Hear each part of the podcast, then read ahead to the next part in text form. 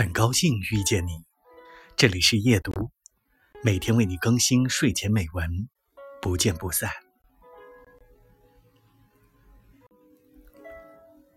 春天的餐桌上摆放的是可以使人放松心情的食材，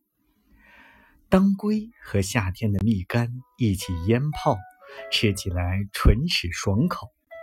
还可铺一层油炸的当归皮在沙拉上。把油泡竹笋和油加入玄米饭，就会变成浓香的烩饭。